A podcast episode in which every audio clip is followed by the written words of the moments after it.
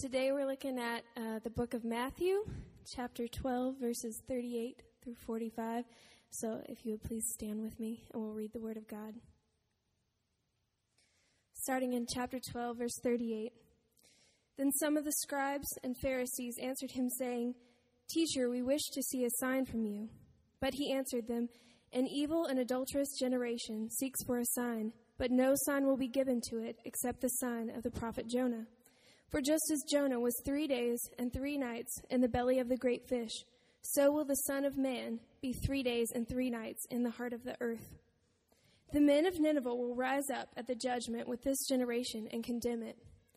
For they repented at the preaching of Jonah, and behold, something greater than Jonah is here. The queen of the south will rise up at the judgment with this generation and condemn it. For she came from the ends of the earth to hear the wisdom of Solomon, and behold, something greater than Solomon is here. When the unclean spirit has gone out of a person, it passes through waterless places, seeking rest, but finds none. Then it says, I will return to my house from which I came, and when it comes, it finds the house empty, swept, and put in order. Then it goes and brings with it seven other spirits more evil than itself, and they enter and dwell there. And the last state of that person is worse than the first. So also will it be with this evil generation. You can be seated. All right, so uh, good to see y'all here. Glad uh, y'all's clocks work. You know, this morning, this is the most amazing thing. I saw people running this morning at like really early, and I'm thinking, even with the clock change forward, you got up and ran. That's just crazy to me. Like those, that's. I mean, first of all, running is probably the most boring thing in the world. But then, like to get up an hour earlier and run. Um, anyway, I'm going to pray, and then we'll we'll jump in. Um, this is a, an interesting, interesting uh, week this week. It's it's kind of got some some deeper things to it. We're finishing doubt and denial, where we're really focusing on denial, and there's some uh, there's some kind of deeper things. I'm hoping that will, as we dive in, you're going to see some some things that are going to bless you. But we're going to have to spend a little time and a little work to understand it, and then we'll hopefully conclude with some things that will that will be a blessing to us all. But let's let's let's ask God for help. Let's pray. Jesus, um, I thank you for this morning where we can look at your word. And Lord, your word, as you've promised, is able to do many, many, many things. And so I pray for those who know you as we look at a text that's seemingly big picture and seemingly try, uh, difficult to maybe understand, that you would use it to, to bless us and to show us that Jesus is our only hope and that we must continually um, believe in who he is and that he is our great prophet, priest, king. And for those maybe who don't know Jesus this morning, uh, I pray, Lord, that uh, you would use you would use this text to il- illuminate their eyes to see that um, Jesus is their only hope and that they can receive forgiveness of sin and begin life life eternal with him. We love you, Lord, and I, I, confess my utter need for you this morning and that I am completely incapable of doing anything um, without a move of your Spirit. And so I pray that your Spirit would come and that you would do all the work and that you would remove me out of the way. I pray these things in Jesus' name. Amen. So this morning, one of the big things that I'm wanting you to hear is this. I'm wanting all of us to, to um, be able to ask this question and have this question answered. Why is it that I need to hear about Jesus being my great, uh, the greatest prophet, priest, king? Here's the thing. Um, if we can really dive in and get a good understanding of what this text is teaching us about Jesus being our great prophet, priest, king, and what that means, then we will be able to see his extraordinary value and um, hopefully leave here not just worshiping corporately through song in a much greater way, but worshiping him with our life. As in walking through life, making uh, extraordinarily Christ honoring, Christ uh, exalting decisions and the reason why we do that is not because we have to, but because we want to live for Christ in everything we do. And so that's, that's what can happen as we're looking at this particular section where we're going to see that Jesus is our great prophet, priest, king. And this is really three offices that were rooted in the Old Testament, and they were there were people who were priests, there were people who were prophets, and people who were kings in the Old Testament, and um, those were given to us in the Old Testament, so that whenever Christ came, He would be the greatest prophet, priest, king, all in one, and show us that those things were really just kind of uh, beginning things to help us understand more about Jesus and just how extraordinary He is. And so that's what we're wanting to see here um, and, and, and ultimately understand everything Christ has done for us. So, as we're looking at prophet, priest, king, and how these truths are rooted in the Old Testament, being talked about there in that first century with Matthew, and they're very evident with us today. That as we're looking at Matthew, this conversation that's happening with the Pharisees about prophet, priest, king has direct implications on the Pharisees. So Jesus, as he's talking about prophet, priest, king, uses specific examples about prophet, priest, king that's just for those Pharisees. And we're going to talk about the hard heartedness, the cold, uh, legalistic, rule following, without any love for God hearts of the Pharisees. Um, and really, hopefully, that'll inform us today. So let me, let me let you see why we're talking about prophet, priest, king, and then we're, we're going to dive in. If you look with me right there in verse 41, at the very end of 41 and at the very end of 42, you'll see a little pattern where it says, Something greater than Jonah is here. And then at the end of 42, something greater than Solomon is here. So there's this something greater than, fill in the blank, is here. Um, Jesus also did this for us in Matthew chapter 12, verse 6, where he says, Something greater than the temple is here. And so, Matthew, as he's writing this kind of long thing here in Matthew in, in, chapter 12, as he's having these conversations with Pharisees who are just the rule followers, they didn't really have a heart or love for God. And actually, we're going to see in the conversation in just a second just how much they didn't really care about God and what Jesus thinks. But they, they loved rules, and they loved rules so much that they threw rules on people and said, Follow these rules if you want to follow God. They, they didn't love God, they just loved rules. And so Jesus, as he's talking to them, and he's saying, because not only did they love rules, they're very well acquainted with the Old Testament scriptures. They knew the Old Testament very well. And so he's pointing them back to the thing they knew, which is the Old Testament scriptures, and he's saying, something greater than Jonah is here. And he's actually, you know, and that's me. That's what Jesus is saying. So let's look at 12:6 where he says something greater than the temple is here. Now, the temple is representative here of the priest, and just like Jonah is representative of the prophet, Solomon is representative of the king, prophet, priest, king. So that's, that's kind of where we're going. So the first one that I want you to see here is, is number one, right out at 12, verse 6, is that Jesus is our far greater priest. Jesus is our far greater priest. Now, here's the thing, all right? Um, some of you are gonna you're gonna like roll out of concentration with me. So uh, let me give you a little caveat, all right? I'm going to talk about prophet, priest, king, and I'm going to talk about the Old Testament role of prophet, priest, king, and how Jesus fulfills that. And there's, there's some, some informational kind of stuff there. And the idea is like, oh man, Old Testament stuff, that's kind of like, I don't get it. But uh, what I want you to do is really, really concentrate with me and stick with me. Because once we get all that, then we're going to see some pretty uh, amazing things about Jesus uh, in this conversation that he's having with the Pharisees and what that requires of us. So stick with me as we're looking at this. All right. So verse six it says, "I tell you, something greater than the temple is here." Now the temple is uh, significant because this is where the priest was, and in the Old Testament, the priests they did some things in the Old Testament on behalf of the people. The things they did, number one, is that they were the appointed men by God to go and offer sacrifices for the people. The next thing they did is that from time to time they would go into the very presence of God. Um, on behalf of the people and, and be with God on behalf of the people. And the, the third thing that they would do is that they would offer prayers for the people. Now, here's the thing that's nice. But Jesus is the greater priest because not does only does he offer sacri- a sacrifice for the people, he offers the once and final sacrifice, and it is literally himself. He goes and offers himself as the greater priest on the cross for us. In the Old Testament, they would take animals and they'd throw them up there and they'd kill them, and they'd have to continually do that in order to continually atone for the sins of the people. But Jesus is the greater priest because he goes and offers the greatest sacrifice, which is himself once and for all. And, and he does that for all time. Now, the next thing that, that the priest would do is they would go into the very presence on behalf of the people. But Jesus doesn't just go on behalf to, of the people to God, he literally goes and continually leads us, who are the people of God, into. He's not going for us, He's actually taking us, and we're being led into the presence of God with Him.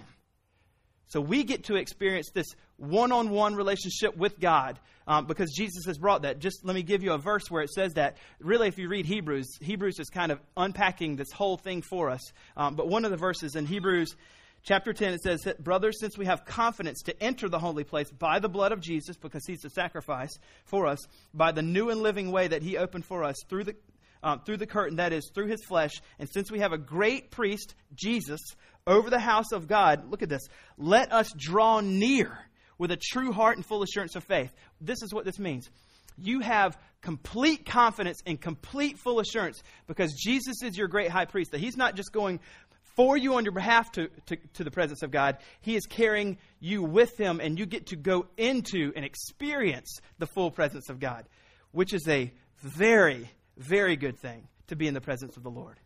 The last thing is that He offers, the priests in the Old Testament would offer prayers for the people. Jesus is the greater um, priest because He does this as well, and He does it continually interceding before the Father for us. A couple verses just so you know. One's in Hebrews, one's in Romans. Hebrews 7:25 says, "Consequently, he's able to save to the uttermost those who draw near to God through him, since he always lives to make intercession for them."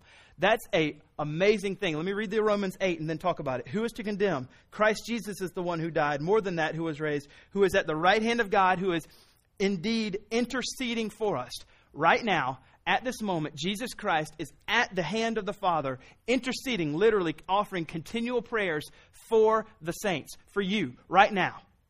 He's doing that. He's the greatest priest there is.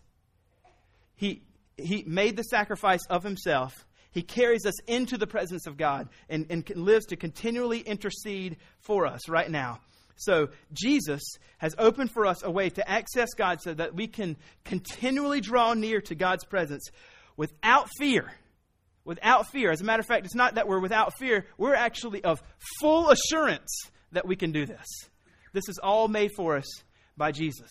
Now, that's kind of the big picture thing. But if we narrow into Matthew and look at this conversation, right after he says something greater than the temple is here, he's looking at these hard hearted, rule following, legalistic Pharisees who just love the law and love oppressing people with more rules. He looks at them and he says, If you had known what this means, I desire mercy, not sacrifice, he wouldn't have condemned. So the thing that he's trying to show them that when he was talking about himself being the priest and doing these things for him, what he's wanting to draw out of them is mercy.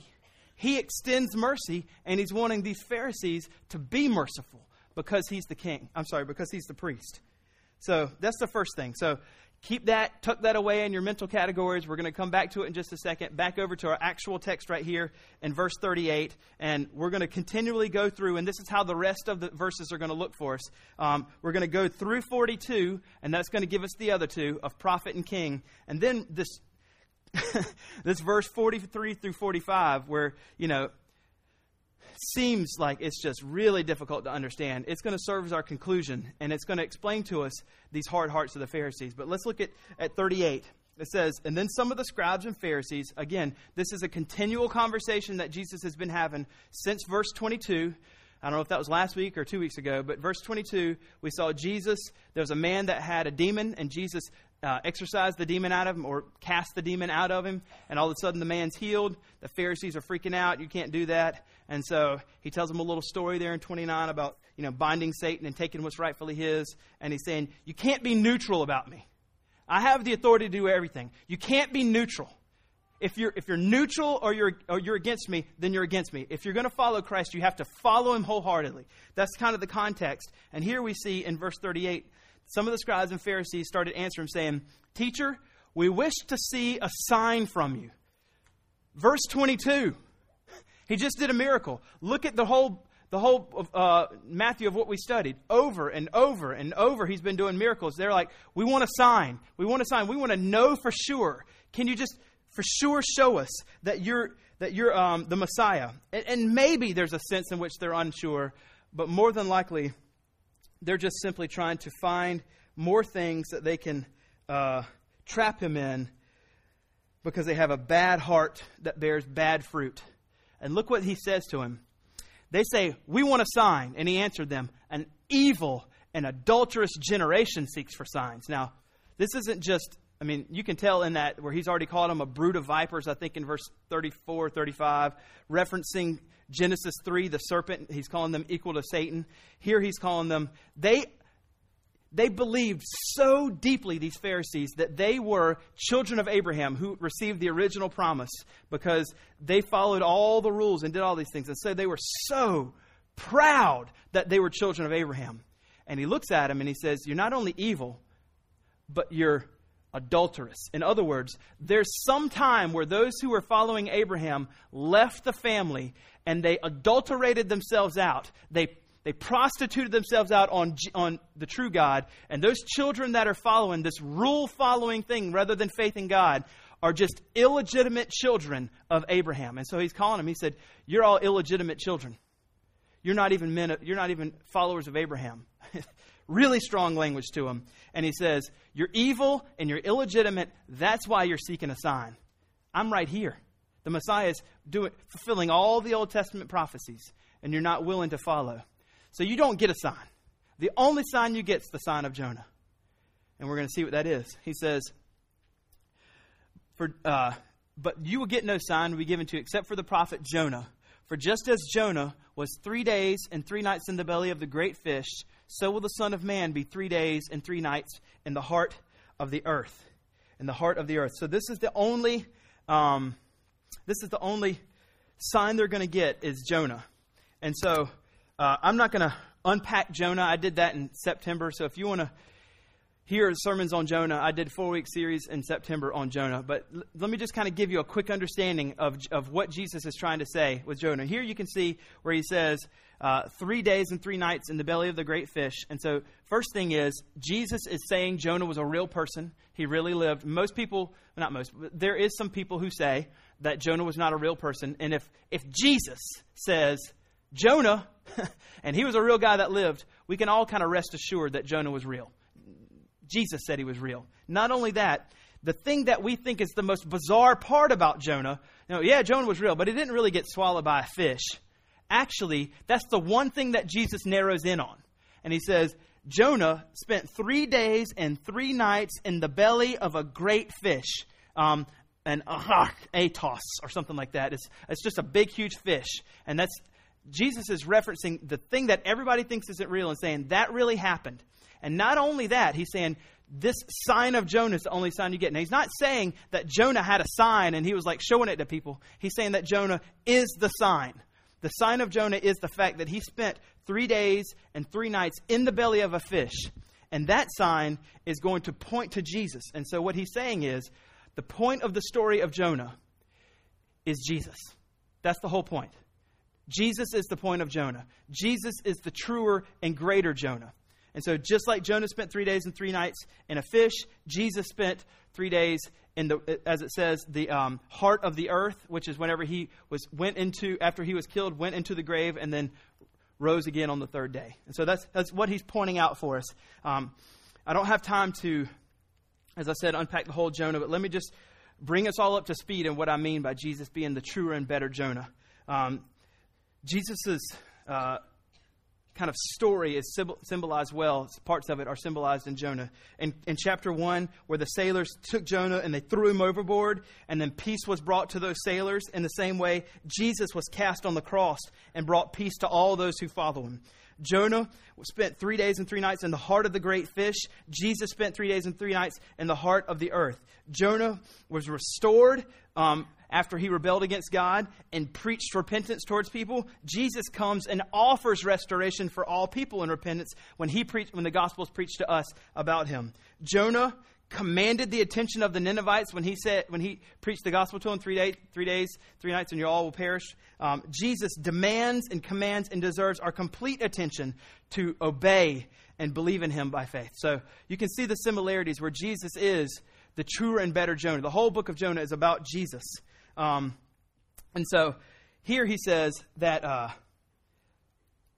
you, the only sign you're going to get is this sign of Jonah. And then, even more, this is, this is where he starts really taking the knife, if you will, and jabbing it into the Pharisees, uh, because then he starts saying things like this The men of Nineveh will rise up at the judgment. Now, here, here's the important thing He's already told them that they're a brood of vipers, he's already told them that they're illegitimate children. Now he's telling them, those who are so proud of being Jewish and their heritage, he's telling them right here in verse 41, the men of Nineveh, and then in verse, verse 42, the queen of the south will rise up and, and judge you. He's saying, Gentiles, Ninevites, and the queen of the south, Queen, Sheba, queen of Sheba, those Gentiles are going to rise up, you proud people who are Jewish, and they're going to come and judge you and condemn you.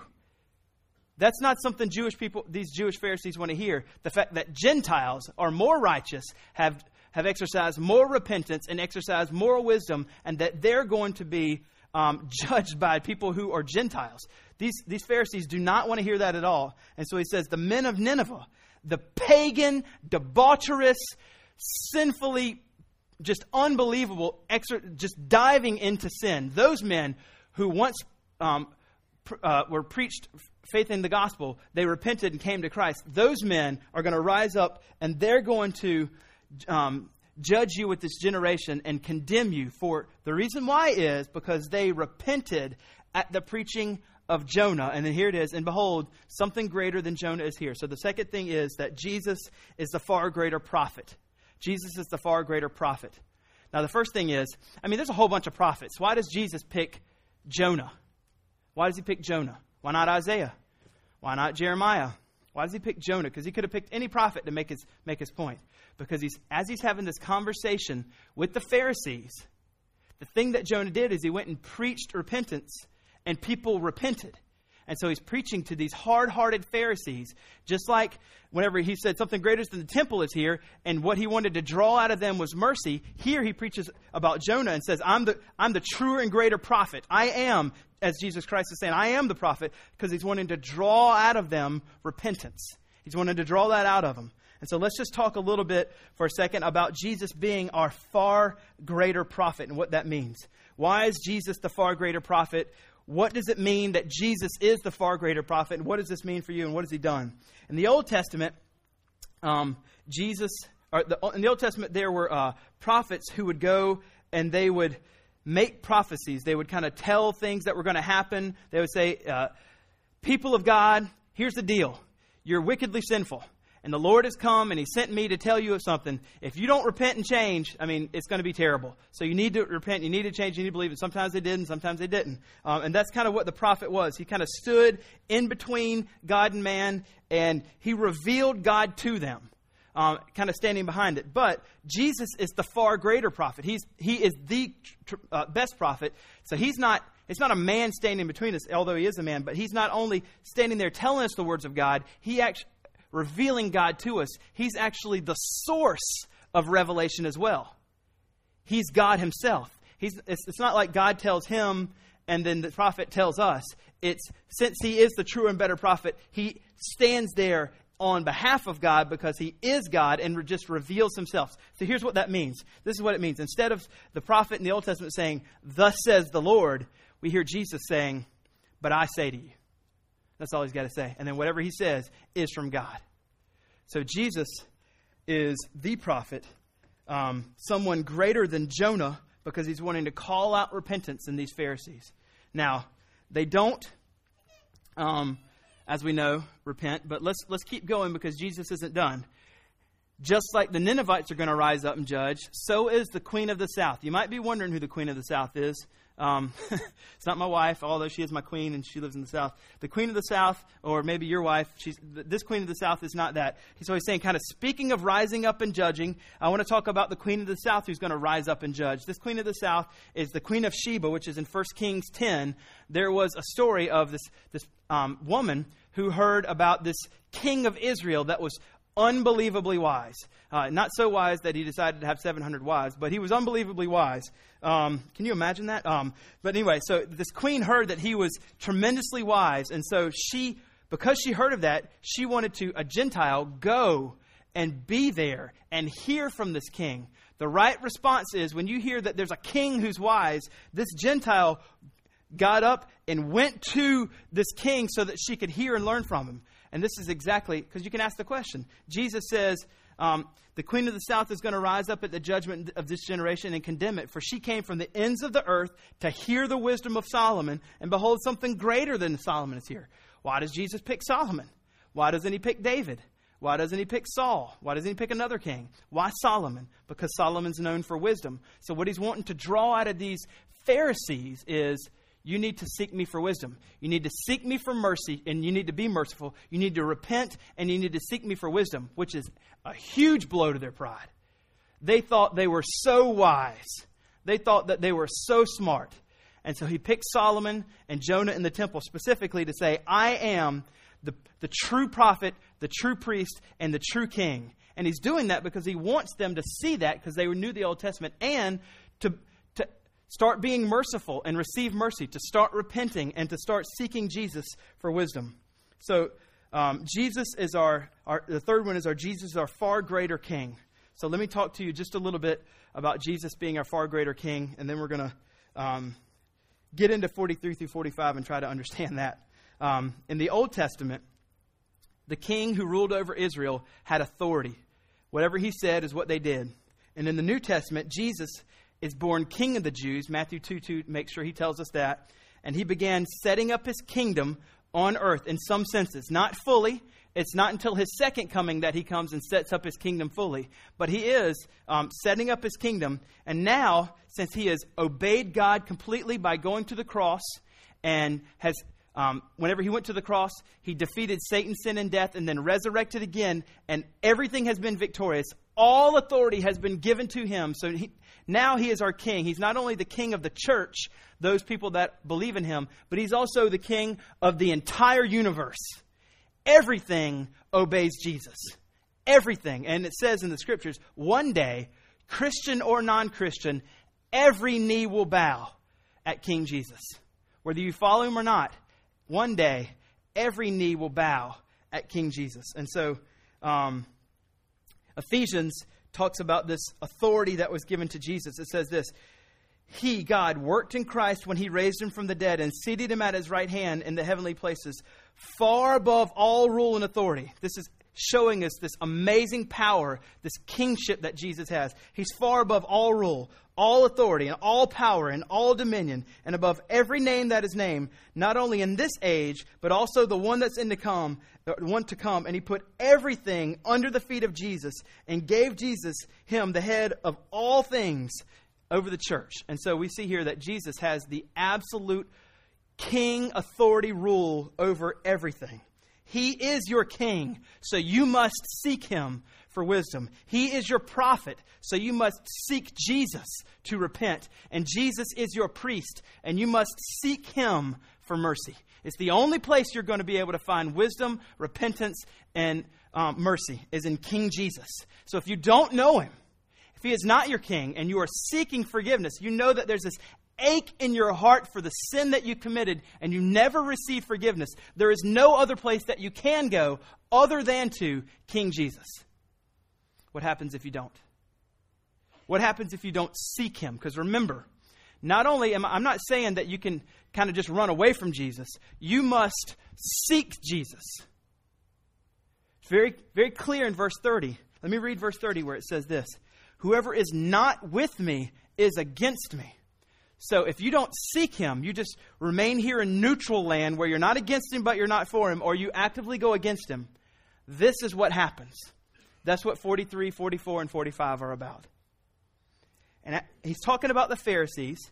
Remember, it's kind of in the context of this, exorci- this exorcism that he did where he cast out a demon in verse 22. It's in the little story time, para- parable time Pharisees gather around, verse 29, where he says, If you want to go into a house and steal everything, then you need to bind the strong man. And after you've bound the strong man, you can just take everything in the house. And what he's saying is you have to bind Satan.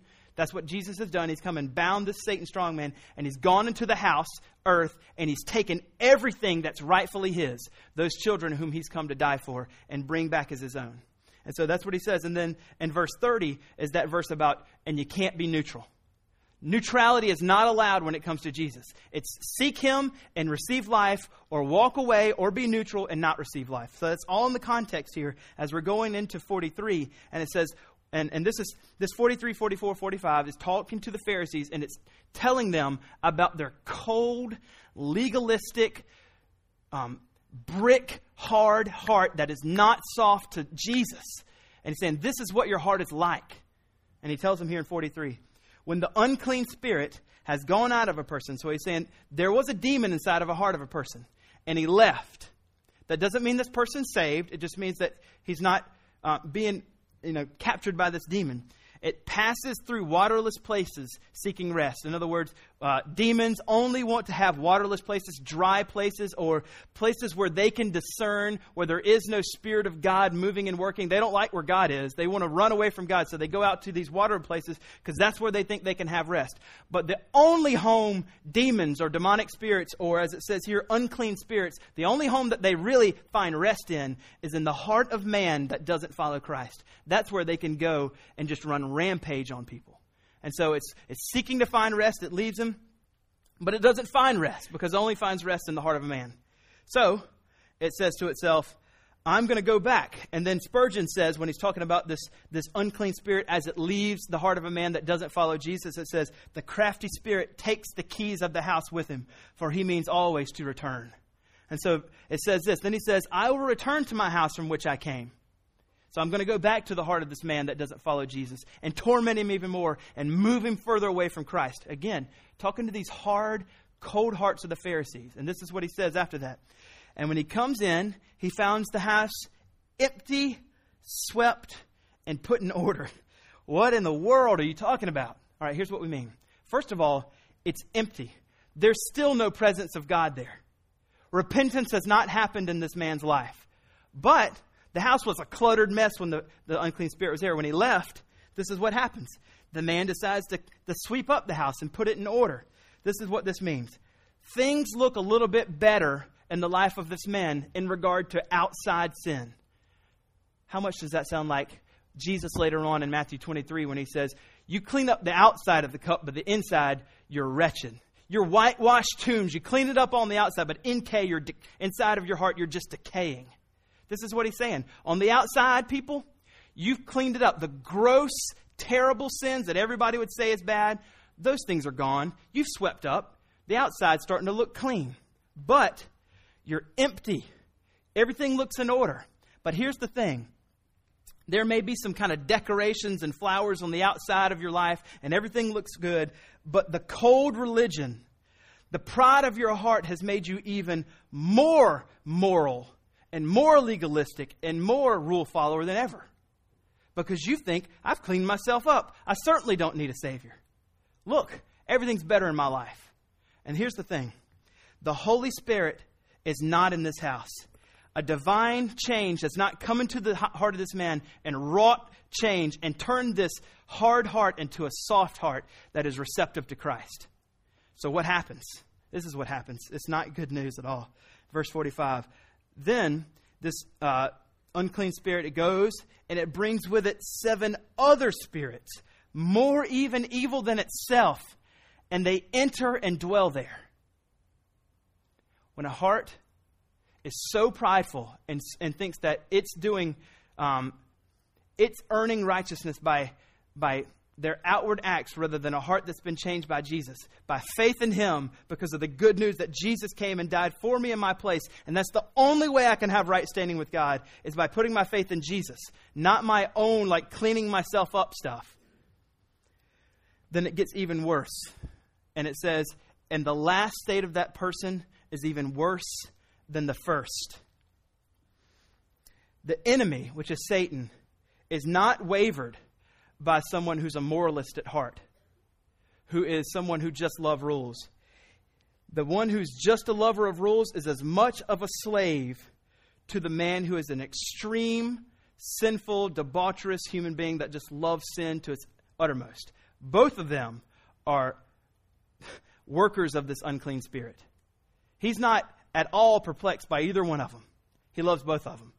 That's what it's teaching us. And it says that the state of that person is even worse than before. They're saying is that this cleaning up and sweeping and putting everything in order where he thinks he's okay gives this Pharisee, gives this hard heart an even extra measure of pride that thinks that everything's okay, so that things are actually going to even be worse in the end than better, because this man is moving himself to where he doesn't want Christ at all. That's what happens when you don't look at Jesus, your great prophet, priest, king, and you don't exercise mercy, and you don't repent of your sin, and you don't seek him for wisdom. That's what happens. Spurgeon says they're relapsing into sin like they of pride is, is like relapses in disease.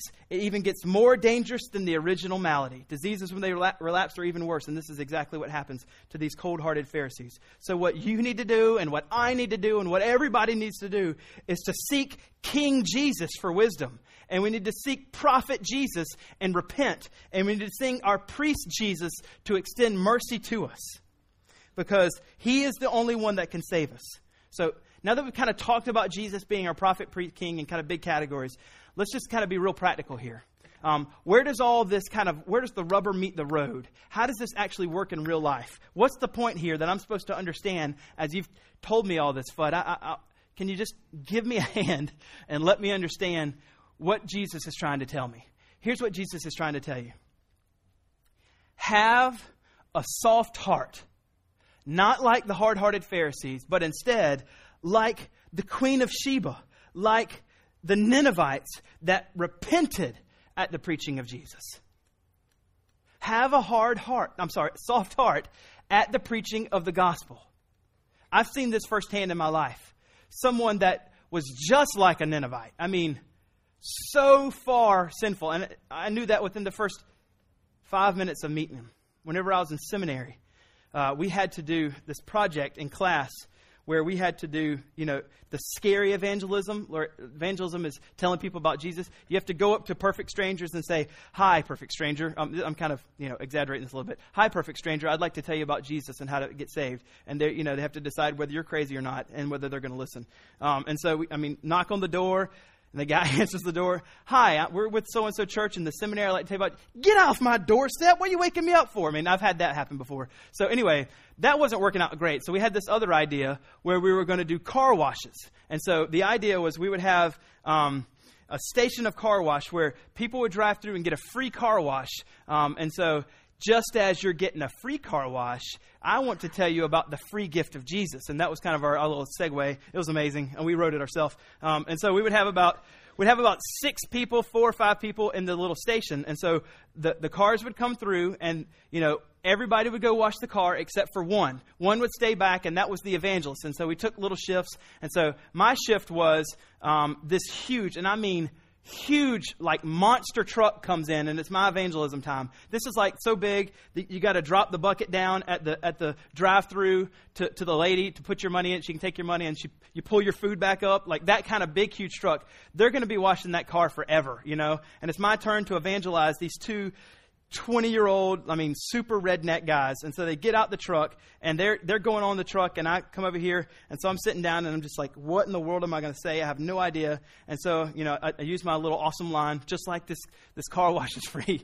I want to tell you about the free, uh, gift of Jesus, and it actually worked amazingly enough. And so I'm sitting down on, on, this kind of side ledge while they're washing the car, and I'm, I'm talking to them about Jesus. This guy tells me, I can't remember either one of their names. This guy tells me that he's a Christian, but this guy tells me he's not. And I can tell, I mean, immediately into the conversation, that these guys were living a pretty rough, sinful life. There was, you can just discern that pretty fast. You know what I mean? You can discern that pretty fast. And so I'm just praying, and here's the point they exercised soft hearts like the Ninevites at the preaching of the gospel. I didn't know these guys at all. In the whole 20 minutes and the whole conversation was done, and I never saw him again. Well, I saw the other guy. I'll, I'll, talk to you about it in a second. So I'm talking to him about Jesus, and I'm telling him about Jesus coming and dying on the cross for our sin. If we put our faith that that was us, that was should have died, but He did it for us. We can never earn a right standing with God by trying to do good things, and, and just walk through the whole gospel with him. And at the end, I, I look at the guy, and I was like, um, I do not remember the names. I'm just going to call him Bo and Luke. So I look over here at Bo, and I say, Bo, um, would you would you like to, you know, become a Christian? Would you like to put your faith in Christ and be forgiven? And Bo's like, Yeah, I would. And I was like, I can't believe that. I'm like, I didn't say that out loud, but I'm thinking, I can't believe, like, Bo said yes. And so, um, one of my favorite things to do whenever I, God lets me lead people to Christ is uh, I don't say, so repeat after me, you know, and welcome, I, Lord, dear Lord, please forgive me. Please, I don't do that. So I just say, in your best understanding of wanting to be forgiven, in your own words, just, just voice that up to God right now. You, you can't say it wrong because it's the heart that believes and is justified. It's just the mouth that confesses. So with your, with your best words, just confess that you're a sinner and your need for Jesus. Um, and my favorite thing is because I get to hear the first prayer of someone becoming a Christian. I mean, that's just amazing. Give me chills. So the guy, um, the guy starts praying, and it's just you know pretty good, and he's just expressing his his understanding of needing to be forgiven, and and he's he's he finishes and he goes, "Amen." like that. And he goes, Man, I feel different. And Luke goes, That's the Holy Spirit, man. And I was like, Luke, you're right. Good job. Excellent. And you guys done? I mean, they're up there forever. Um, and so finally, it all comes to a conclusion, and I get Bo's address. Um, and I mean, I don't remember his name. So I get his address, and I go and buy him a Bible. I go to his house, and I give him his Bible. And I got to meet with him a couple more times. He eventually moved. But my point is, like, in just a small amount of time, 20 minutes, his heart was soft to the receptivity of hearing the gospel.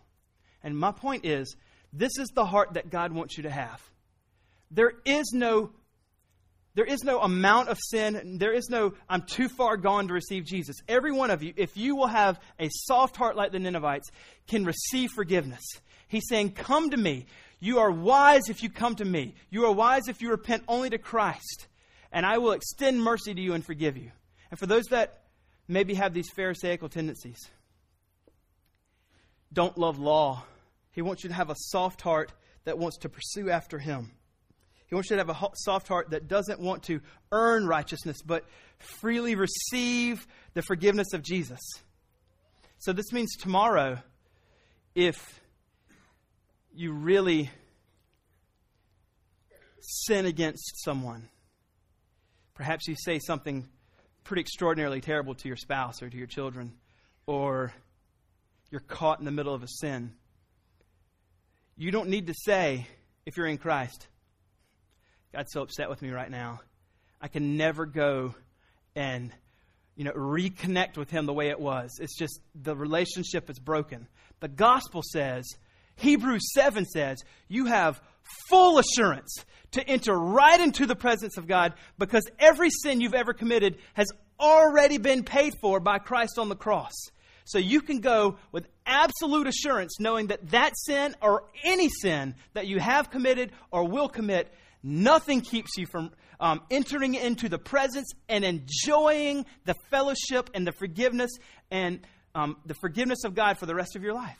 That's the great news of the gospel, and you can have that today.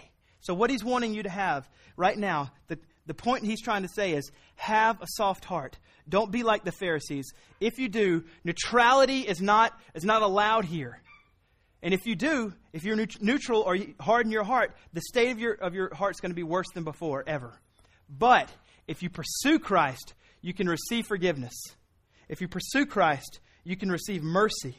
And if you repent, which is the wise thing to do, you can be forgiven and have life eternal with Jesus. So, as we go into our time of worship, um, I want you to just do some self examination and ask the Lord to give you a soft heart, a soft heart that's receptive to Him. If you don't know Him, put your faith in Him today. Receive forgiveness and live eternally with Him. If you do know Him, ask, Lord, please don't make me a hard heart like the Pharisee. Give me a soft heart. And then stand and worship. Give thanks to Jesus for what He's done for you in the gospel. Spend some time reading, spend some time confessing, spend some time maybe repenting of sin. But stand and sing. We're going to have three songs right now where we can really let this kind of sink in. We've, we've heard from God, not from me. You've heard from God because this is His Word. And you need some time to think through and respond and repent and pray. And I just invite you to, to take full advantage of this. And then let's stand and worship as you feel led. Let's pray. Lord, thank you for your word. Thank you that um, for those who are hard hearted, you offer repentance at the preaching of the gospel. I pray for all of us, Lord, that we would not allow ourselves to be hard hearted today, but we would soften our hearts to the things of God. Be with us now as we worship, and perhaps people here have done some self examination and said, you know, I, uh, I am non responsive to the things of Christ. And I pray, Lord, that you would just come and just amaze them with the fact that you are the greatest prophet. You are the greatest priest. You are the greatest king. You are the King Jesus over their life. Amaze them with that reality and soften their heart to that, and may they worship you. Not just here in song, but as they leave with their life. May they worship you with their life, with the way they make decisions, with the way they cho- make choices. Will they all be Christ honoring? And for the legalists, Lord, like myself, who can't um, it seems sometimes continually remember that I don't have to do anything to have right standing with God. That I get to, based on the forgiveness I already have, get to respond with a life of worship. Lord, kill those things. Help us remember the great gospel call in chapter 11, verse 28 through 30, where you say, Come, all who are weary, and I will give you rest. Take my yoke upon you. Help us remember that, Lord. That great call you give us to put our faith in you for forgiveness and continually live in that. For those here that don't know you, Jesus, I pray that they would respond either during the time of response through song or, Lord, after church, they would find me or find the person they came with and say they want Christ. They need forgiveness of their sin and they want to put their faith in Him today. I pray these things in Jesus' name. Amen.